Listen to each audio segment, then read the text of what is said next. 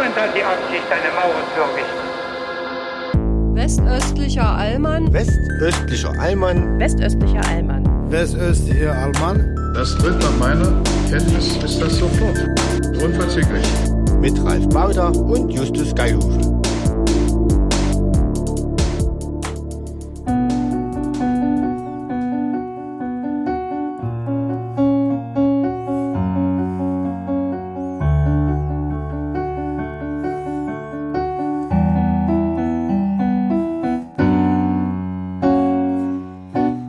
Liebe Zuhörerinnen und Zuhörer,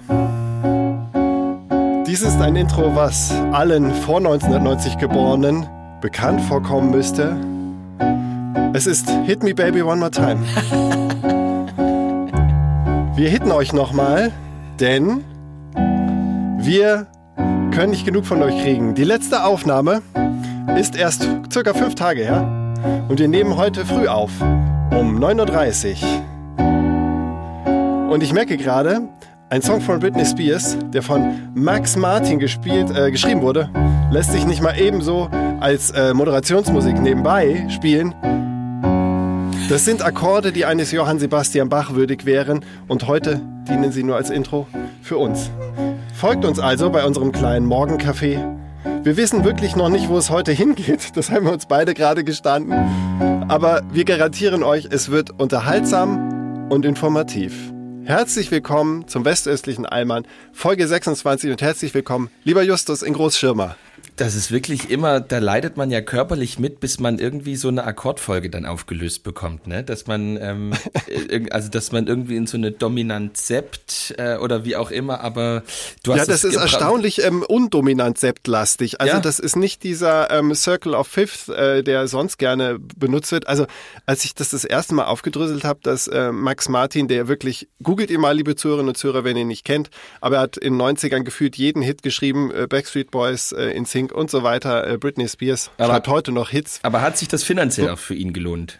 Ja, ich glaube, also nicht, er ist so mit einer schwarzen Null rausgekommen. Okay, ja. Nicht, dass das so in diesem Ralf Siegel-Niveau bleibt. Nee, obwohl man sagen muss, Max Martin, ich glaube, er hat sogar auch mal was für ein ESC geschrieben und hat da auch besser reüssiert als Ralf Siegel. Ich bin voreingenommen, ich kann jemanden, der den gleichen Vornamen wie ich trägt, auch noch mit PH, so wie ich, dem kann ich nichts Böses. Also ja. Ja. Bei mir wäre das, also natürlich der Name und so weiter, aber bei Ralf Siegel, bei mir ist immer ungeschlagen die Augen, diese Tränensäcke. Ja, ich glaube, das ist die Horst-Tappert-Generation. Also ja. Noch so leicht nachkriegsgeschädigt ja, und ja, so. Cognac. Ja. So Wildener Goldkrone und viel Zigaretten. Genau. Trenchcoat. Das war eine Zeit, wo man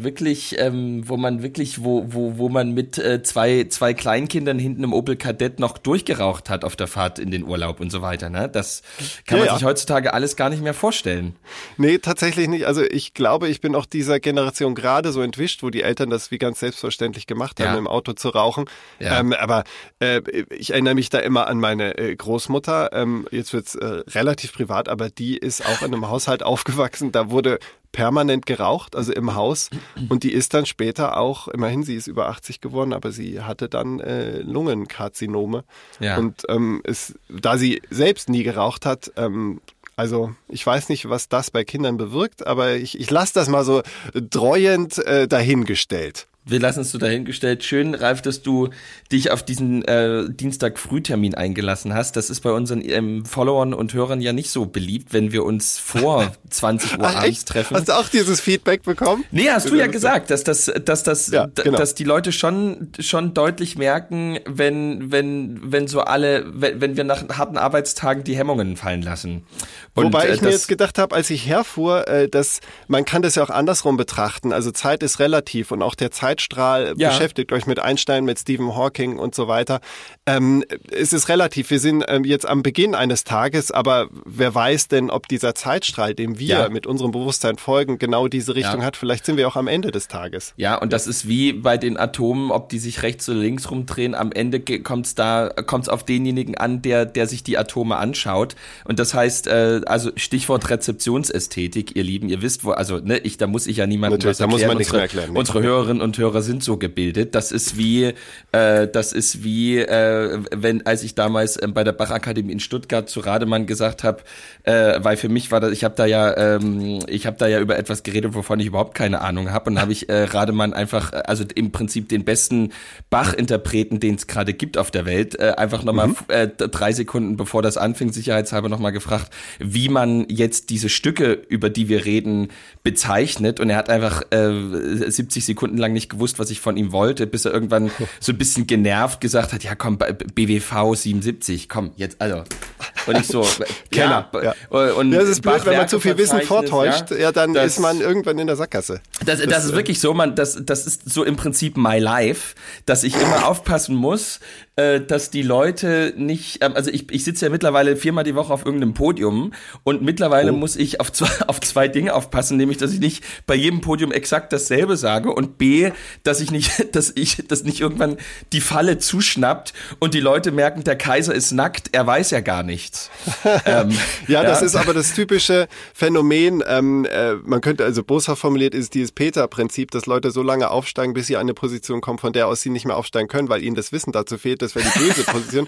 Aber es zeichnet erfolgreiche Menschen aus, dass sie natürlich auch nur an die Position gekommen sind, wo sie sind, weil sie mit permanenten Zweifeln zu tun haben, und das macht sie ja auch besser. Ja. Das ist eigentlich auch wieder eine Musiker-Einstellung. Du weißt, du kannst weniger als andere und du wirst nie genug können. Es gibt nie ein Ende deines Könnens. Ja. Du kannst immer besser werden, und wir haben einen weiteren Gesprächspartner. Ja, es sind zwar 3 Erwachsene in diesem Haus, aber apparently ist der Einzige, der sich... Adam, sag mal kurz Hallo ins Mikrofon. Sag mal Hallo. Nein. Er sagt Nein.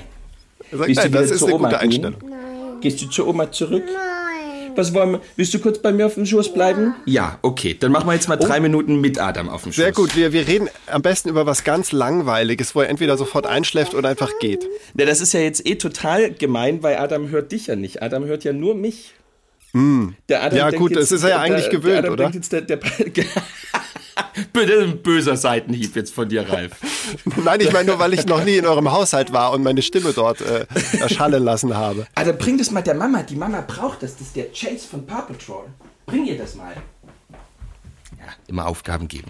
Genau, zielführend. Ja. Ich bin wieder zurück. Ich wollte kurz, bevor wir tatsächlich zu was Konkretem kommen, ich habe mich ein bisschen vorbereitet, möchte ich noch kurz fragen, du klingst nun wiederum etwas erkältet. Ich bin auf dem Weg der Besserung, aber du?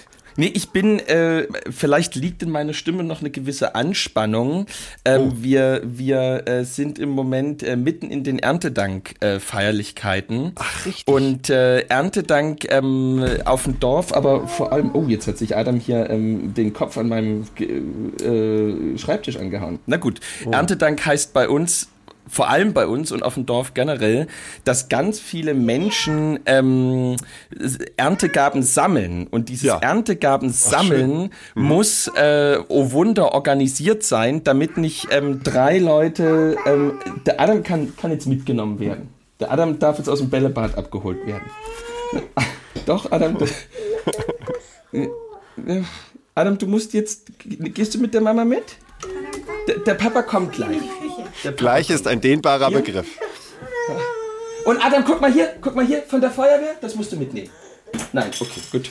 Verehrte Zuhörerinnen und Zuhörer, ihr werdet live Zeuge davon, wie es ist, nicht nur Pfarrer zu sein, sondern auch moderner Vater und sich während der Arbeit auch noch um die Kinder zu kümmern, partiell. Ja.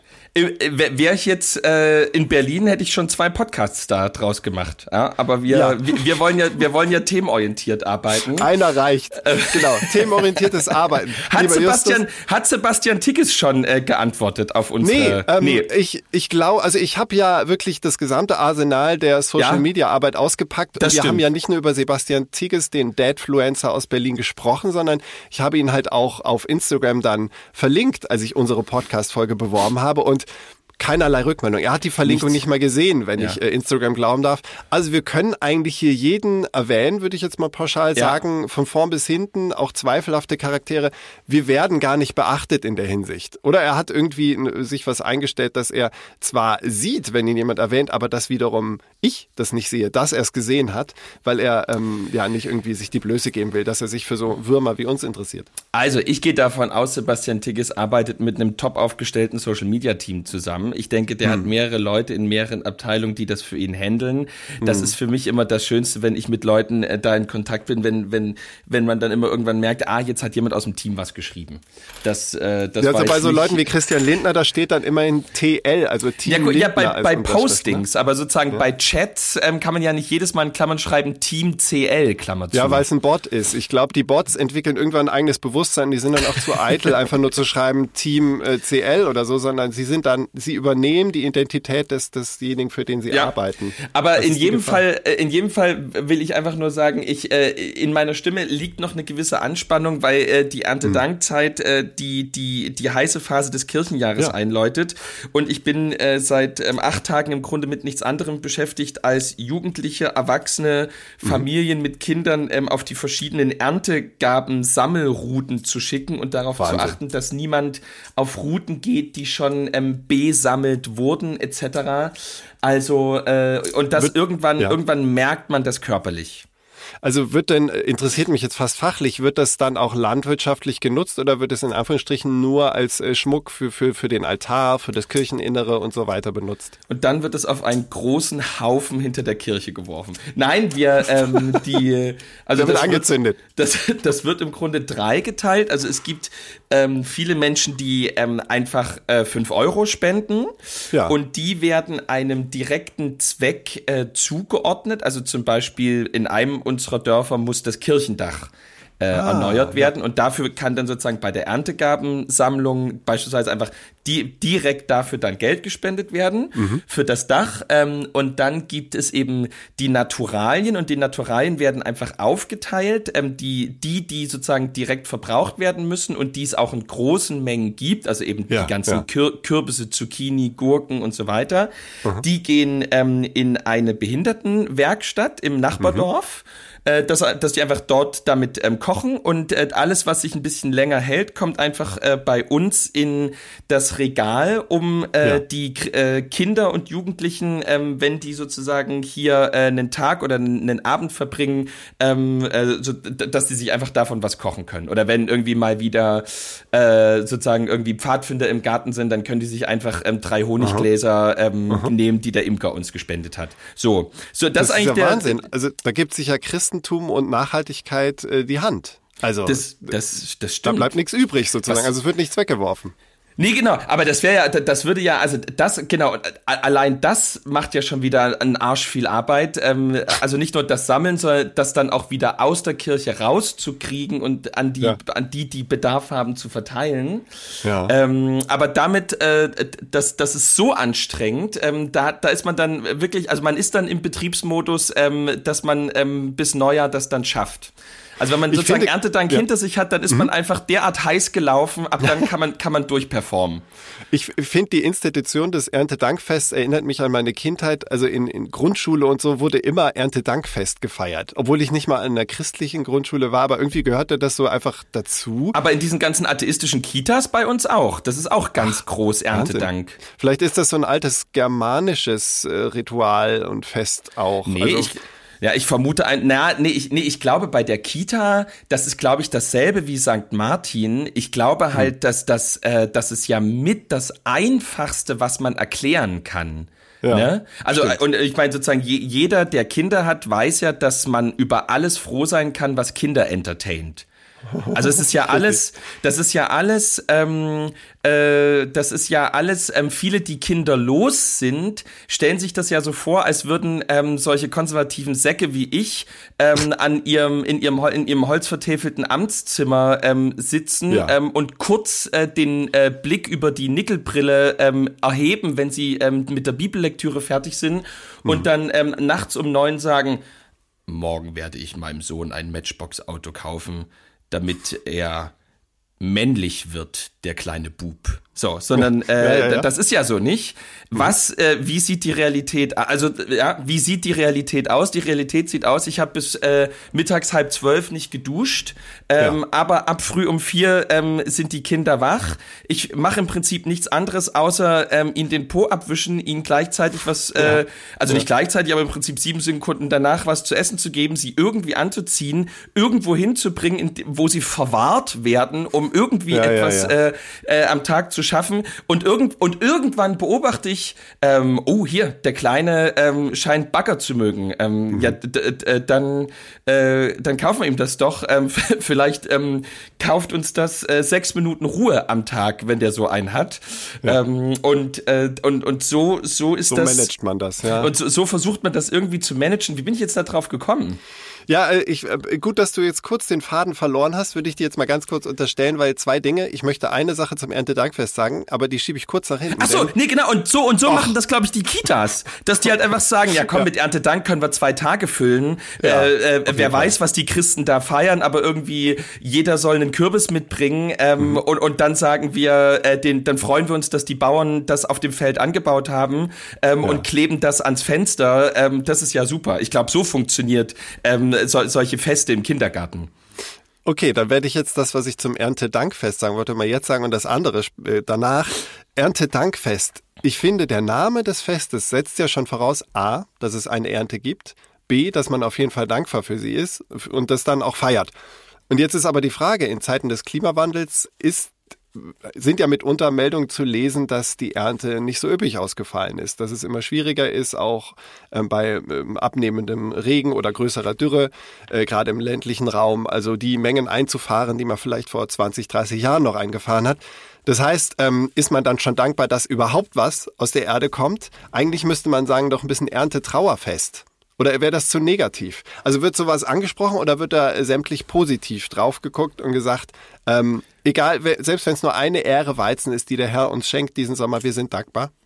Na, so habe ich gepredigt in jedem Fall am Sonntag. Also das, aber also es ist 2 Sachen. Ich habe so gepredigt, dass das Erntedankfest ist das Fest, wo wir dankbar dafür sind, dass die Bauern das einfahren. Aber es ist der Moment, wo wir uns in Erinnerung zu rufen haben, dass alles, was wir sind und haben, nicht von uns kommt, sondern Geschenk ist. Also also sozusagen, es geht weniger um die Folklore, dass die Scholle uns wieder ernährt hat, sondern es geht drum, dass der Mensch sich verinnerlicht, mehr oder weniger Staub bist du und zum Staub wirst du zurückkehren. Also es gibt nichts aus dir selber heraus, sozusagen, was du in deinem Leben geleistet hast, bei allem Tollen, zu was du in der Lage bist, sondern alles, was wir sind, verdanken wir jemand anderem. Und eben das andere ist sozusagen das, was die Institution Kirche macht. Und da wird seit ganz vielen Jahren immer mehr der Fokus eben auf die Fragilität der Schöpfung gelegt. Und eben gerade eben an Erntedank viel dazu veröffentlicht und auch an Aktionen gemacht, wo eben deutlich wird, diese Ernten sind hier schon bedroht, und auf anderen Teilen der Welt fallen sie mittlerweile ganz aus. Ja. Und die Frage ist, was ist unsere Verantwortung als Christen dann in so einer Welt? Also das findet total viel statt. Nun gibt es ja auch eine Partei, die das C im Namen trägt, und da wundere ich mich immer wieder, dass, du sagst es so schön, die Fragilität der Schöpfung, die Fragilität auch des Klimas, also eigentlich müssten die CDU, wenn sie konsequent wäre in ihrem Konservatismus und Bewahren der Schöpfung, müssten sie mit den Grünen, und zwar mit den ökologischsten Grünen, müssen sie fusionieren. Ja. Denn eigentlich gehen sie Hand in Hand. Ja, das ist auch etwas, was ich mich immer gewundert habe, und was sich ja nur aus historischen Debatten heraus erklären lässt, dass die CDU sich über Jahrzehnte hinweg so unendlich schwer mit dem Umweltschutzthema getan hat. Dass es mir wenn man die Inhalte, für die sie stehen, anschaut, eigentlich nicht erklärbar, sondern eigentlich nur aus der Auseinandersetzung mit der Öko- und Friedensbewegung zu erklären. Ja. Und natürlich aus einer aus einer größeren Wirtschaftsnähe, und das meine ich jetzt positiv, also sozusagen auf einer größeren Nähe zu Themen wie, naja, Wohlstand muss erstmal erwirtschaftet sein, Geld, was man für Umweltschutz ausgibt, muss irgendjemand auch erstmal verdienen und so weiter. Also auf dem Hintergrund ist das schon verständlich. Aber Ralf, du hast natürlich vollkommen recht, und du bist in deiner Ahnung auf genau dem richtigen Weg. Das ist exakt das, was der, Gott hab ihn selig, große Josef Ratzinger ja gesagt hat. Josef Ratzinger hat vor 12 Jahren eine Rede im Deutschen Bundestag gehalten. Und diese Rede gehört zu... Auf Latein? Nein, auf Deutsch. Und diese Rede gehört zu mit den besten Reden, die ich je in meinem Leben gehört habe. Das meine ich wirklich ganz im Ernst. Das ist eine Ansage. Und das liegt daran, dass sie theologisch total klug ist. Deswegen, dich wird sie, glaube ich, erstmal so nicht vom Hocker reißen, weil du sozusagen, das sind jetzt keine Themen sozusagen, in denen du sozusagen drinsteckst und sagst, geil, was er da jetzt draus gemacht hat. Aber es gibt einen sowas von klugen und charmanten, rhetorisch so wahnsinnig toll gemachten Move in dieser Rede. Da können sich, also das ist wirklich Obama-Niveau, was er da gemacht hat. Und zwar ist der Aufbau der Rede wie folgt. Die Frage, also er beginnt sozusagen mit der Frage, was ist die Aufgabe des Politikers? Was machen Sie alle, die Sie hier sitzen? Was ist Ihr Beruf? Und dann geht er in die Bibel und sagt, es gibt einen Moment in der Bibel, wo ein junger Staatsmann auch sozusagen in einer Situation wie Sie ist. Er fragt sich, was muss ich machen? Und Gott gibt ihm dann einen Wunsch frei. Und was bittet dieser junge Staatsmann, der König Salomo? Er bittet um Weisheit. Also nicht Reichtum, Macht und so weiter, sondern er bittet um Weisheit. Damit kann man sich das ja alles erkaufen, Reichtum und Macht. Er bittet um Weisheit, und die schenkt Gott ihm dann. Und dann hält er einen riesengroßen Vortrag, gefühlt, also irgendwie so 8 Minuten lang. Also Ratzinger oder Salomo? Ratzinger. Über das, was nach katholischer Sicht Weisheit ist. Und das ist das, was die katholische Kirche von allen anderen eben unterscheidet, ist, dass sie bis heute an so einer Vorstellung, die der heilige Thomas von Aquin entwickelt hat, festhält, nämlich an der Vorstellung des Naturrechts, dass man in den Abläufen der Natur und in der Art und Weise, wie die Dinge sind, ein Stück weit erkennen kann, was man zu tun hat. Also das klingt ja fast nach wie bei Native Americans. Pass auf, also nur so viel jagen, wie man essen kann. Pass auf, weil aber eben nicht Native American, sondern christlich, weil eben wir sagen, Gott hat ja diese Welt erschaffen. Und das heißt, in dieser Welt muss etwas von seinem Willen drinstecken, und das bedeutet, wir haben achtsam umzugehen mit dem, was um uns herum ist. Und dann macht er diesen genialen Move, dass er sagt, es gibt einen Grund, dass vor ein paar Jahrzehnten junge Menschen gesagt haben, wir müssen etwas an unserem Leben ändern, so wie wir in der Natur leben, können wir nicht weitermachen. Die Natur funktioniert anders, als wir mit ihr umgehen. Und dann macht er eine Pause und sagt, es steht natürlich außer Frage, dass ich hier keine Werbung für irgendeine bestimmte politische Partei machen möchte. Und so der ganze Bundestag lacht. Ja. Also unglaublich genial. Die größten Kritiker natürlich, dass Ratzinger dort spricht, waren natürlich die Linkspartei, wo, glaube ich, auch ganz viele die Rede boykottiert haben.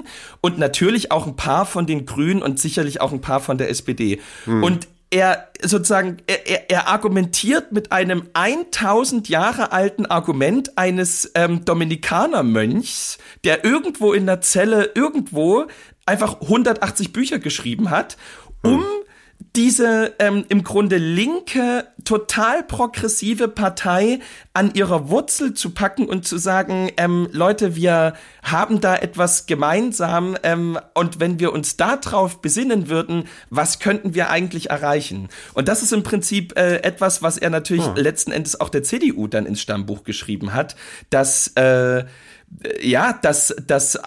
etwas von dieser Bewegung, die sagt, wir können so in dieser Welt nicht leben, und die CSU und die CDU haben über Jahrzehnte gesagt, jetzt hört mal auf rumzumeckern, das Moor wird jetzt hier noch abgebaggert, weil da muss jetzt was draufgebaut werden. Also sozusagen, dass er mit im Grunde einem Gedanken diesen gesamten Bundestag mit seinem gesamten politischen Spektrum angesprochen und ich denke auch bewegt hat, das ist derart genial gewesen, das habe ich eigentlich noch nie erlebt. Das hat wirklich so ein Niveau von jetzt blöd, also jetzt, das hat nicht die Schlagkraft und es ist am Ende nicht vergleichbar, aber der Gedanke ist wie I have a dream. Ja, also interessant, dass er das über theologische Argumente hinbekommen hat, eigentlich aufzuzeigen, dass die Kategorien, in denen ja auch noch der Bundestag und auch journalistisch funktioniert, links und rechts und Mitte und die Extreme links und rechts, dass diese Unterteilung eigentlich etwas antiquiert ist, weil gerade in den Grünen, die sind das beste Beispiel, vereinen sich so extrem konservative Elemente mit vermeintlich, ehemals vielleicht so bezeichnet, extrem Linken, dass man eigentlich eine andere Unterteilung vornehmen müsste. Also will man, eigentlich wäre eine Unterteilung besser, ist man dem Menschen zugewandt und der Zukunft des Planeten und der Menschheit oder ist man das nicht? Und da helfen die Kategorien links und rechts eigentlich gar nicht weiter. Also eigentlich ist die Kategorie vor oder zurück. Na, das ist auch ein bisschen zu überzogen, aber ich denke, in jedem Fall zeigt das, dass man politische Debatten vielleicht auch gerade als Medien viel mehr themenbezogen zu betrachten hat. Ja, also weniger die Parteien sind so und so, sondern dass man vielleicht auch zunehmend in so eine Art Gespräch hineinkommt, indem man immer mehr feststellt, okay, das ist jetzt ein Bereich, da sind FDP und CDU eigentlich viel weiter auseinander als Grüne und CDU. Ja, ja. Und das liegt nicht daran, dass die CDU ihr Grundsatzprogramm aufgegeben haben, sondern das liegt in der Natur der Sache. Ja. Und ich glaube, das würde dem Diskurs und auch der öffentlichen Wahrnehmung total helfen.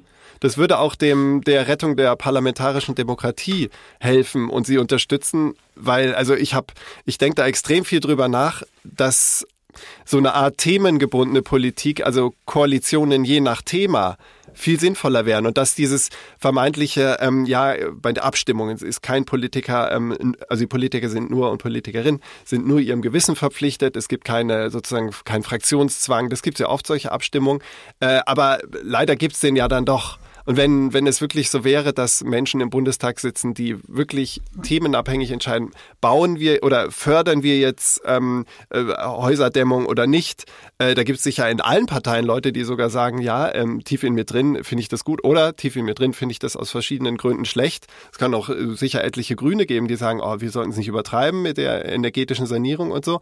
Also dann wäre Politik plötzlich auch viel spannender, weil sie unvorhersehbarer wäre und weniger schematisch. Und das merkt man ja auch, dass SPD, ich habe schon mal so aus Witz auf Twitter geschrieben, als ich noch auf Twitter war und die 3 Follower, die ich hatte, haben es auch geliked.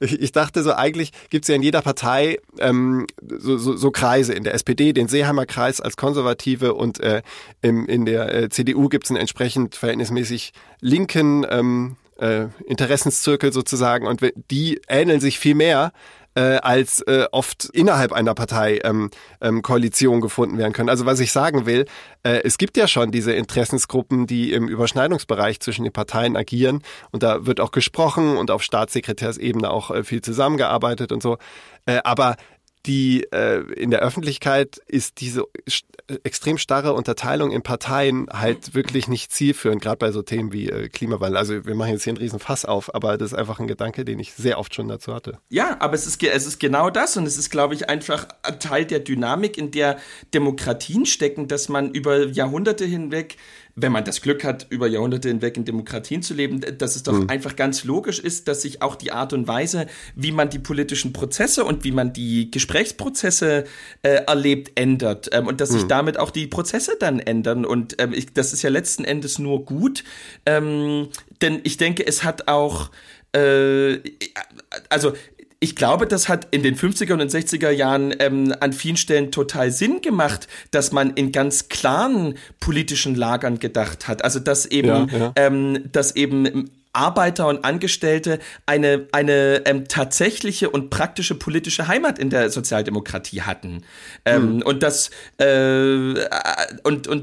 das gleichzeitig aber in einer Welt, in der es beispielsweise solche Kategorien wie Arbeiter und Angestellte eigentlich das muss man ja eigentlich negativ bewerten, nicht mehr gibt, weil der Arbeitsmarkt sich so flexibilisiert und eigentlich immer weiter den Menschen zu einer reinen Verfügungsmasse macht, völlig abgesehen von seiner Qualifikation, seinem eigenen Anspruch und so weiter, dass es da dann einfach andere Formen von politischer Repräsentation abseits sozusagen von einem starren Lagerdenken und so weiter gibt, das ist doch, denke ich, total gut. Gleichzeitig merke ich eben davon auch eine Grenze und sehe ja hier vor Ort und eben auch an anderen Stellen, dass es einer Demokratie ab einem gewissen Punkt auch wahnsinnig schadet, wenn man die Parteien permanent so mies macht.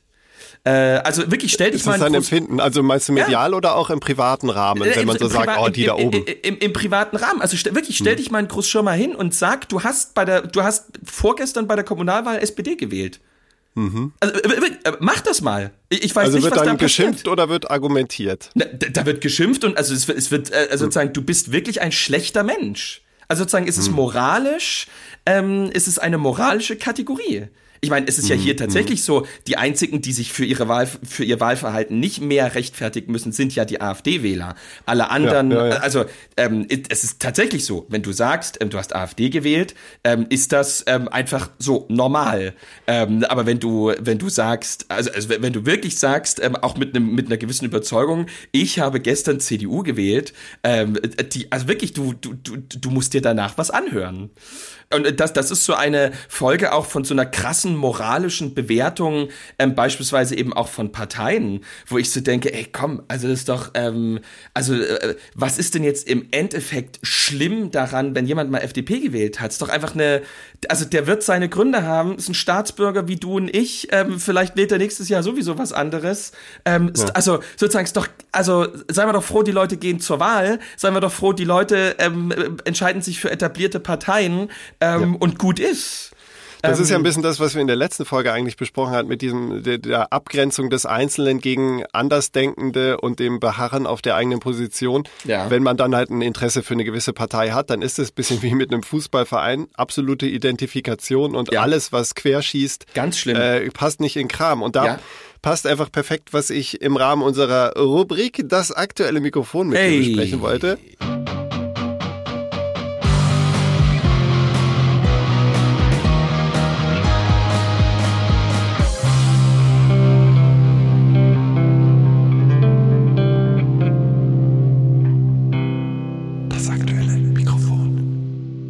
Es ist nämlich so, wir schreiben heute, wie gesagt, Dienstag, liebe Zuhörerinnen und Zuhörer, ihr seid schon 5, 6 plus x Tage weiter als wir, aber zu diesem Zeitpunkt ist relativ neu, dass eine Dokumentation, /Reportage oder man kann fast eher sagen Umfragesendung erschien in der ARD, erschien sie gestern Abend linear im Fernsehen und ist seitdem auch in der ARD Mediathek zu sehen. Und diese Reportagesendung heißt Hört uns zu! Wir Ostdeutschen und der Westen. Das passt natürlich wie Arsch auf Eimer, dachte ich mir. Und in Vorbereitung auf unsere Sendung habe ich mir diese Sendung angeschaut. Die geschätzte Kollegin Jessy Wellmer, die ja zukünftig eine der Tagesthemen-Moderatorinnen sein wird, die Karin Miosker ablöst, präsentiert sich darin, hat sie schon öfter getan, als gebürtige Ostdeutsche, die den Osten bereist und einfach mal...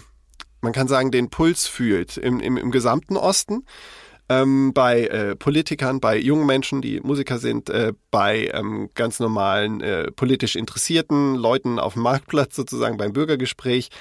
Und ich ging natürlich mit einer gewissen Erwartungshaltung in diesen Film rein und diese Erwartungshaltung wurde dann auch vollumfänglich bestätigt. Ich dachte mir nämlich, okay, mal gucken, was dieser Film mir jetzt Neues erzählen kann. Nach 25 Folgen des Gesprächs mit Dr. Justus Geilhofer kann ich wirklich was Neues erfahren. Werden Eindrücke, die wir schon besprochen haben, bestätigt oder wird da widersprochen? Und ich muss sagen, es war wirklich fast erschreckend.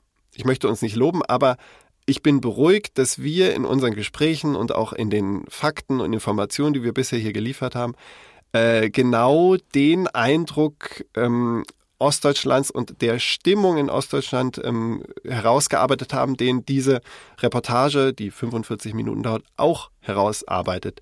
Einer der Gesprächspartner ist unter anderem auch der Literaturprofessor aus Leipzig, Dirk Oschmann, der diesen Bestseller geschrieben hat. Er hatte ja auch unseren Podcast kommentiert und er präsentiert sich darin, da war ich fast ein bisschen also ich war positiv überrascht, wirklich als sehr geladen und sehr engagiert eine Art neues ostdeutsches Selbstbewusstsein durch den Dialog mit dem Westen herauszuarbeiten und auch zu sagen, lieber Westen, ihr habt jahrelang auf uns runtergeschaut, so jetzt bäumen wir uns mal auf, jetzt sagen wir mal, was uns quer im Hals liegt und was uns stört. Und da war auch Jessy Wellmer, man merkte richtig, sie war angesichts seiner Motivation und seines Eifers, das ist gar nicht negativ gemeint, war sie etwas konsterniert, ob das den West-Ost-Dialog wirklich befördert, diese Haltung. Ich will jetzt gar nicht zu lange über den Film reden. Schaut ihn euch an, er ist auf jeden Fall sehenswert. Das Fazit des Films, da nehme ich jetzt nicht so viel weg, ist mehr oder weniger, lasst uns im Dialog bleiben und lasst uns bei dem Dialog aber halt, wie der Titel des Films sagt, hört uns zu, lasst uns den Ostdeutschen zuhören. Und ja, vielleicht sollten wir das erstmal so stehen lassen. Also, wenn ich dir das jetzt hier so kurz runtergebetet habe, was löst es in dir aus? Wirst du es dir angucken oder etwas, was du schon kennst, musst du dir nicht nochmal ansehen? Nee, ich hab ja ab morgen Urlaub. Ich glaube, ich gucke mir es an. Das ist eine total spannende Sache. Ich habe dieses Buch von Oschmann, also wir reden über Der Osten: eine Erfindung des Westens, ne? Richtig. Genau, weil weil es gibt irgendwie so einen Namensverwandten, der fast so ähnlich klingt und deswegen habe ich immer Angst, ich verwechsel die. Dirk Oschmann, das ist, glaube ich, ein Kabarettkünstler. Genau. Nee, ich weiß es nicht, ich habe es mir ausgedacht. Ach nee, okay, sorry. Ich bin da immer, wenn ich das dann ausspreche, aber es ist total egal. Jetzt, ich glaube, dass das schon auch in der Natur von diesem Buch liegt, weil es gibt eine ganze Reihe auch von Ostdeutschen, es haben echt fast alle dieses Buch gelesen. Also ich kenne mittlerweile so viele, die dieses Buch gelesen haben. Und natürlich haben die meisten Ostdeutschen auch gesagt, es ist krass, was sie durch dieses Buch auch nochmal entdeckt haben. Also einfach an Faktenwissen und auch an so, was ja manchmal auch sehr hilfreich ist, wenn so Grundgefühle, wenn Erfahrungen, die manchmal auch subkutan irgendwie existieren und über die manchmal Jahrzehnte sich einfach nie richtig zum Ausdruck bringen, auf einmal eine Sprache finden. Und ich glaube, das hat das Oschmann-Buch total geleistet, dass Dinge, wo man, glaube ich, als Ostdeutscher immer so kollektiv, das ist jetzt scheiße, aber sozusagen, wo man merkte, es geht vielen anderen auch so, wenn man da ein bisschen ungutes Gefühl hat oder wenn man da skeptisch wird oder wenn man da so eine kleine Wut spürt. Und auf einmal kommt ein Oschmann und sagt, naja, pass mal auf, das hat schon 1987 angefangen, als Kohl damals und das hat was damit zu tun, dass bis heute ganz viele Leute, die uns repräsentieren sollen, eben gar nicht von hier kommen und so weiter. Ja. Das haben ganz viele gesagt, dass dieses Buch das leistet. Also etwas, was an vielen Stellen unausgesprochen rumwaberte, in eine Sprache zu bringen. Und gleichzeitig haben ganz viele gesagt, dass die Sprache und der Werf, mit dem dieses Buch geschrieben sind, ihnen ein bisschen too much sind. Ja. Also es haben ganz viele gefragt, weil ich habe es ja öfter mal gepostet und ich habe mit vielen Leuten da immer mal wieder drüber geschrieben und es kam ganz oft diese Rückfrage, ja, was ist denn jetzt die Lösung? Also so was machen wir jetzt draus? Und da war so die Rückmeldung, da fehlt es so ein bisschen an bei diesem Buch dann am Ende auch mal zu sagen, ich glaube auch, dass Oschmann, also ich finde das auch total okay, man muss in einem Buch nicht immer die Lösung bringen. Ja. Spoiler, in meinem Buch ist die Lösung, kauft es euch. Nee, und das war so die Rückmeldung und ich kann mir das sehr gut vorstellen, wie die Journalistin ihm gegenüber sitzt oder einfach mit ihm unterwegs ist, mit ihm spricht und letzten Endes auch so ein Grundgefühl hat von, naja, das glaube ich dir alles und ich merke auch, wie mich das bewegt, aber was genau heißt das jetzt für uns und für die Zukunft? Ja, sie wirkte auch etwas ratlos. Also sie wollte nicht seine Position halt zu 100% teilen, also die Energie, die in ihm steckte und die Werf. Aber sie war auf jeden Fall den ganzen Film durch daran interessiert, herauszufinden, ja, was können wir denn machen? Und eigentlich, das war das, was ich dann ergänzend dazu als Gedanke hatte, als ich danach dann über den Film nachdachte. Und der Titel Hört uns zu, wir Ostdeutschen und der Westen.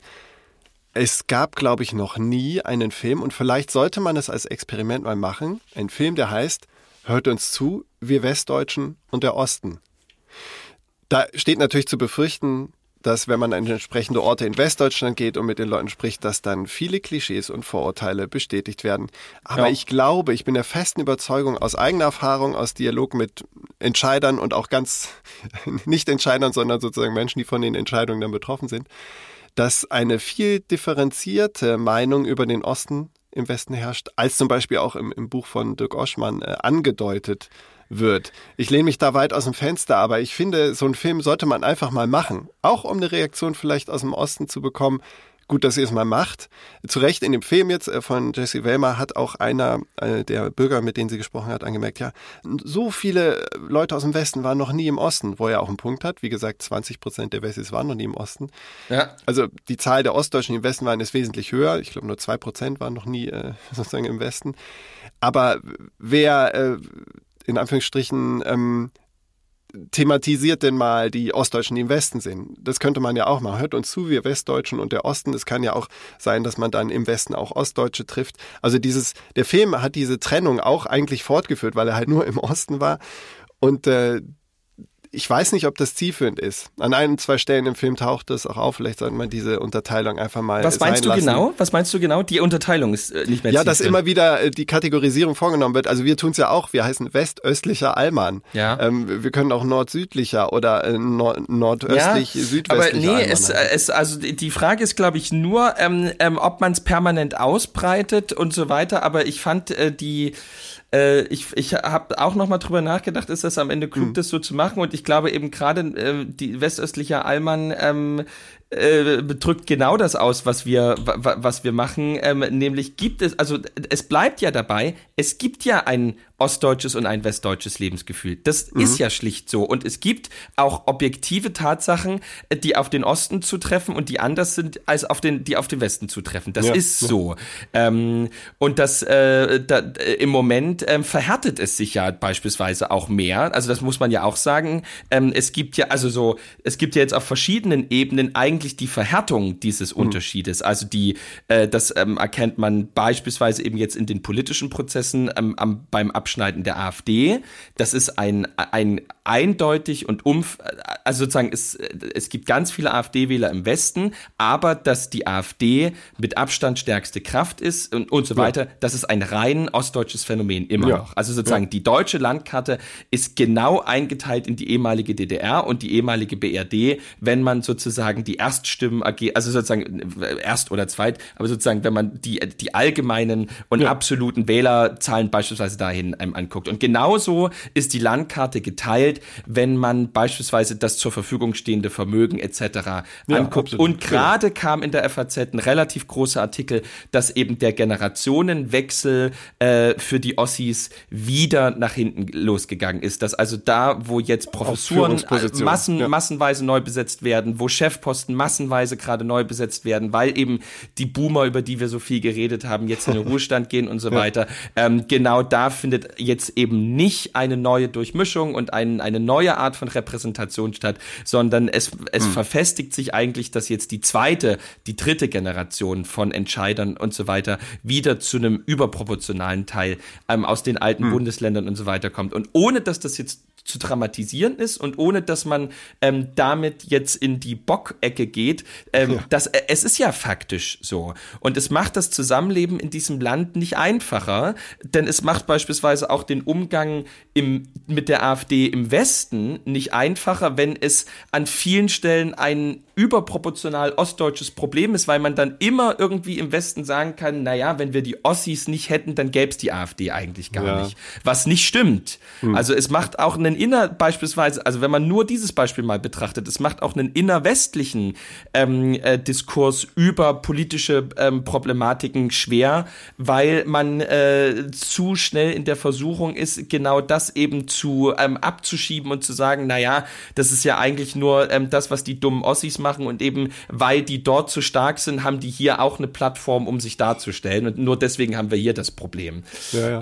Also das die Unterteilung kann hilfreich sein, aber die kann auch extrem unhilfreich sein. Ja, also, genau. Klar. Die Frage ist immer das, was wir draus machen. Aber das, was Oschmann eben sagt, da würde ich auf jeden Fall, ich würde das unterstreichen, es bringt nichts, Tatsachen nicht zu benennen. Ja. Also ich meine, guck uns beide an. Also so, ich bin doch an vielen Stellen mehr Wessi als du. Und du bist an vielen Stellen, wenn man in solchen, also wenn man sozusagen phänotypisch denkt oder wenn man irgendwelche Charakterzüge oder was auch immer, dann könnte man ja, also das kann man ja alles umdrehen.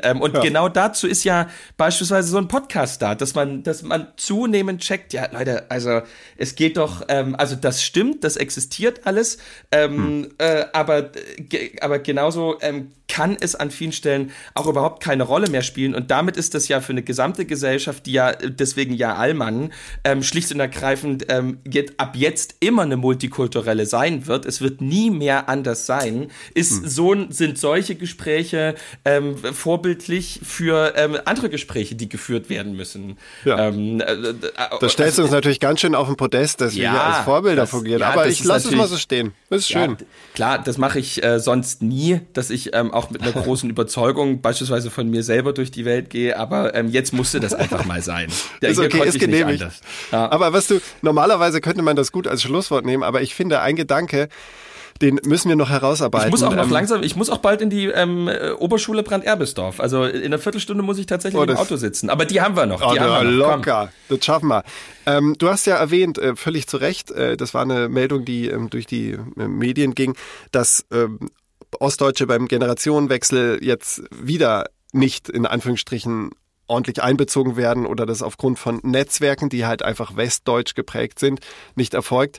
Ja. Da komme ich fast ein bisschen zu dem ernüchternden Gedanken, dass diese Netzwerke, von denen gesprochen wird, die Westdeutsche sich über Jahrzehnte aufgebaut haben, ja eigentlich direkt nach dem Krieg, die sind ja uneinholbar. Nicht nur für Ostdeutsche, das trifft ja genauso auf andere als marginalisiert empfundene Gruppen zu Migranten oder auch der früheren sogenannten Gastarbeitergeneration, deren Kinder und Enkel, die hatten nicht die Chance, von Anfang an beim Stricken dieses Netzwerks dabei zu sein und da nachträglich reinzukommen, das ist unfassbar schwer.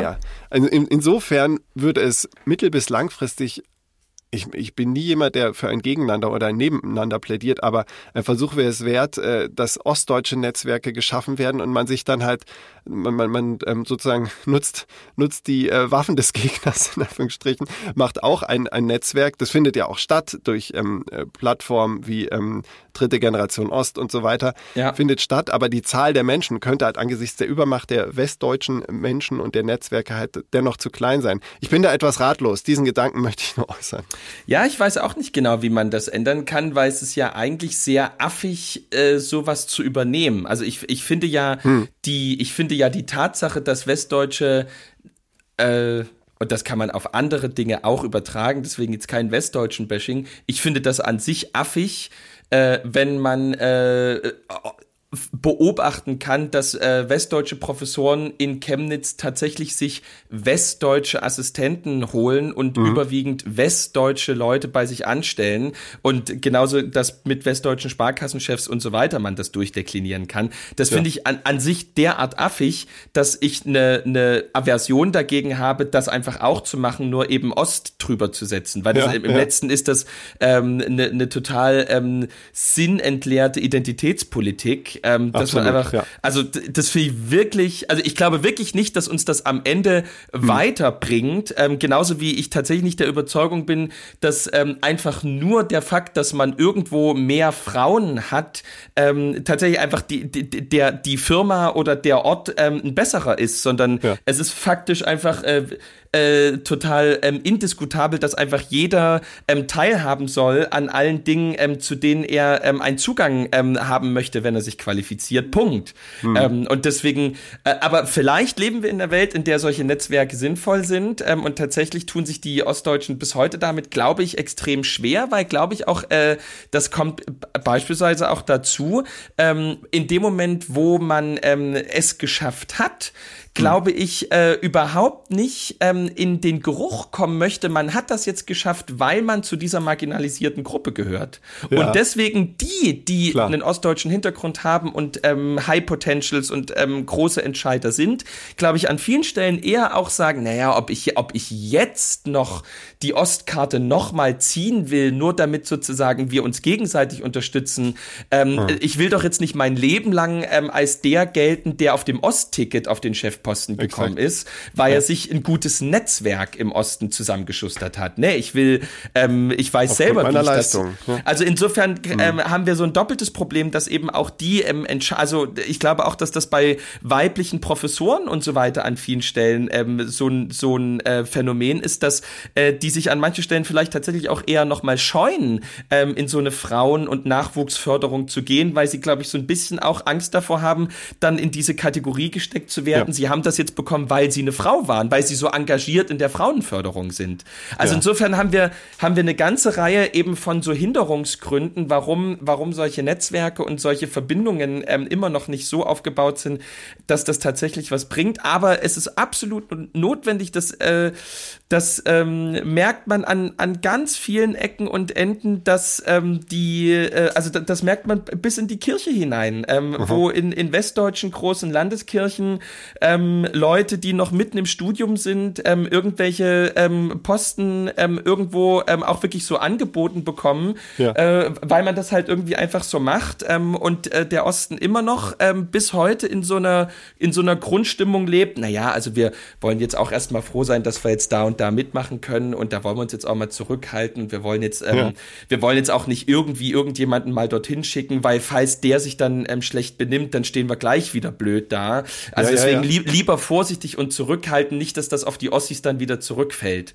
Und das macht's unheimlich schwer. In allen Bereichen, und sozusagen, das ist jetzt einfach nur mein Bereich, das kann ich von der Kirche genauso sagen und ich vermute, das ist bei VW, das ist bei Infineon, was weiß ich, das ist genau dasselbe. Medien auch so. Bei den Öffentlich-Rechtlichen habe ich auch schon einige getroffen, denen ich einfach anmerkte, das sagt lustigerweise Michael Kretschmer, der sächsische Ministerpräsident, auch in der Reportage, die ich genannt habe, sagt er auch, der Unterschied bei den Westdeutschen ist einfach, der wird der Rücken gerade gemacht und einfach selbstbewusst etwas vorgetragen.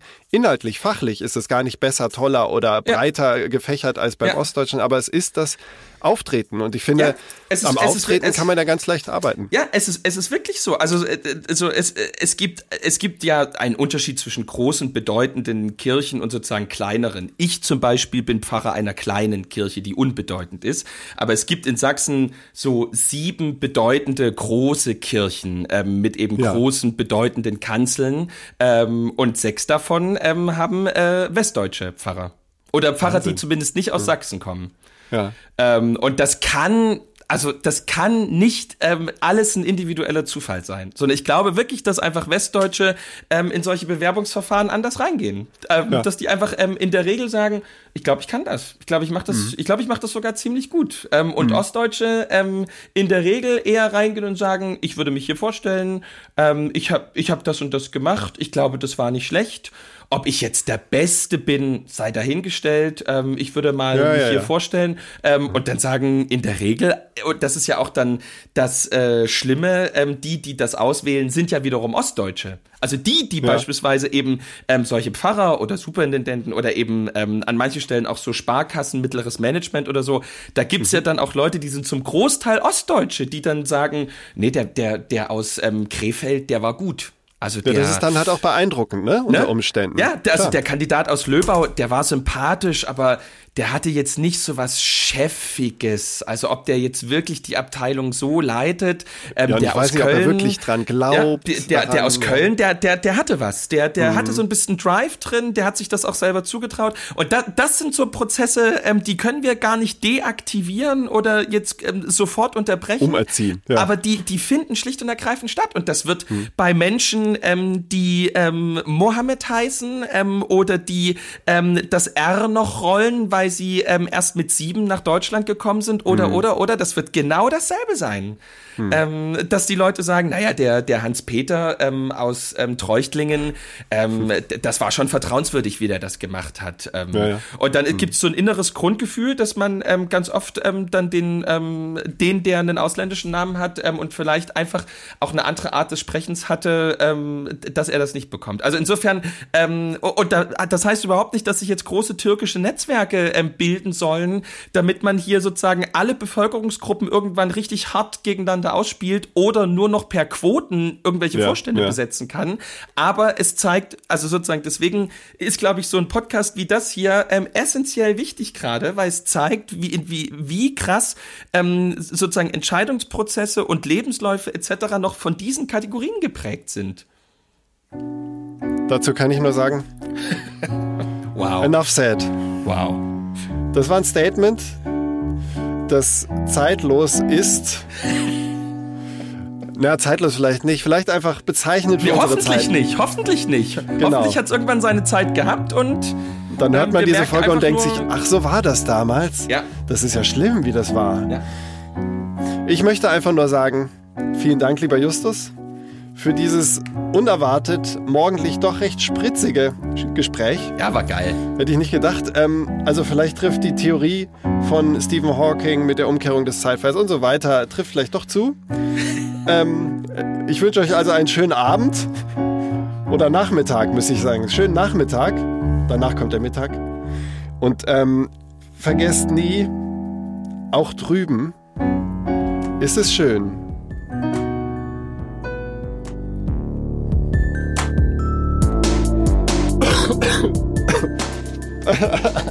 Das war wieder bachartig, einfach nach Dur gegangen, obwohl eigentlich Moll folgen sollte. Ja, das war schön.